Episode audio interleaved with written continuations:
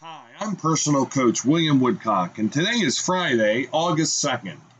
On this edition of my podcast, Focused Solutions, I'd like to continue my series of key questions and statements that a personal coach needs to ask and that a good client needs to answer in order to form a co creative, healthy coaching client relationship. And so far in this in this series, we've gotten to the point where the client is willing to make a plan.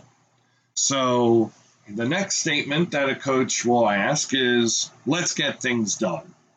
And, and, and what, what that entails is creating three levels of steps, three levels of tasks that needs to be completed in order to achieve a goal, a dream, or a desire. So obviously you start with the end in mind. And so let's use an example we used earlier in the series, saying um, somebody who's an office worker who wants to uh, become a chef. So they want to take a cooking class.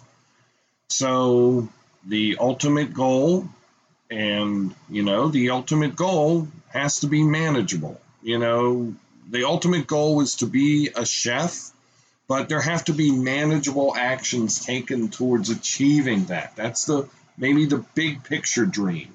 You know, if you're in an office right now doing office work, you're probably not going to become a chef at a famous restaurant or even of your own food truck in a year.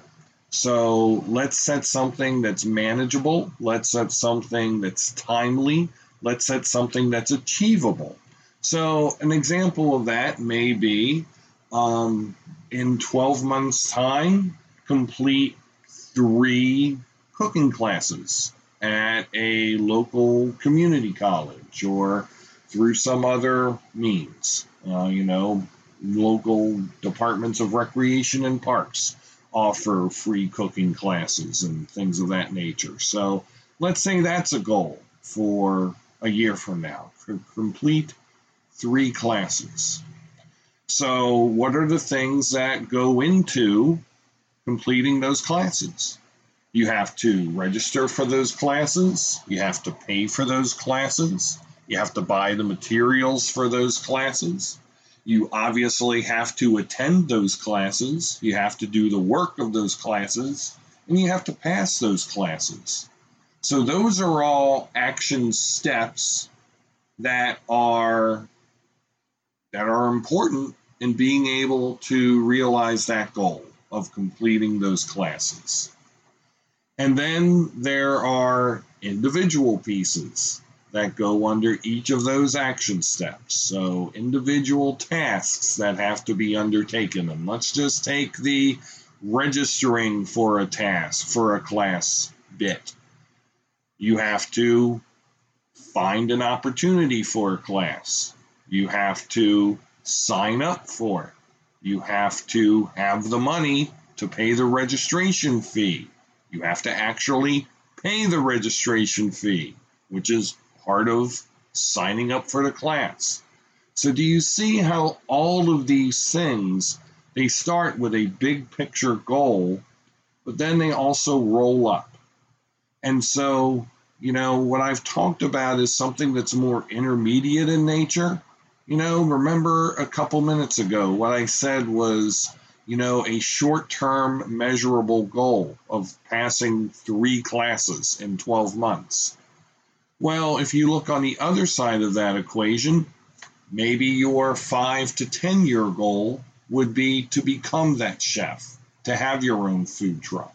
So then there would be a lot of other things on the further side of the timeline, which would include taking more classes, getting a certification or a degree, possibly enrolling in a culinary school of some sort, you know, and then and then obtaining your degree from that institution while at the same time taking all the steps needed to start your own business, get that food truck, buy that truck, you know, or or get yourself known in the culinary industry in your area and get yourself a job in that field.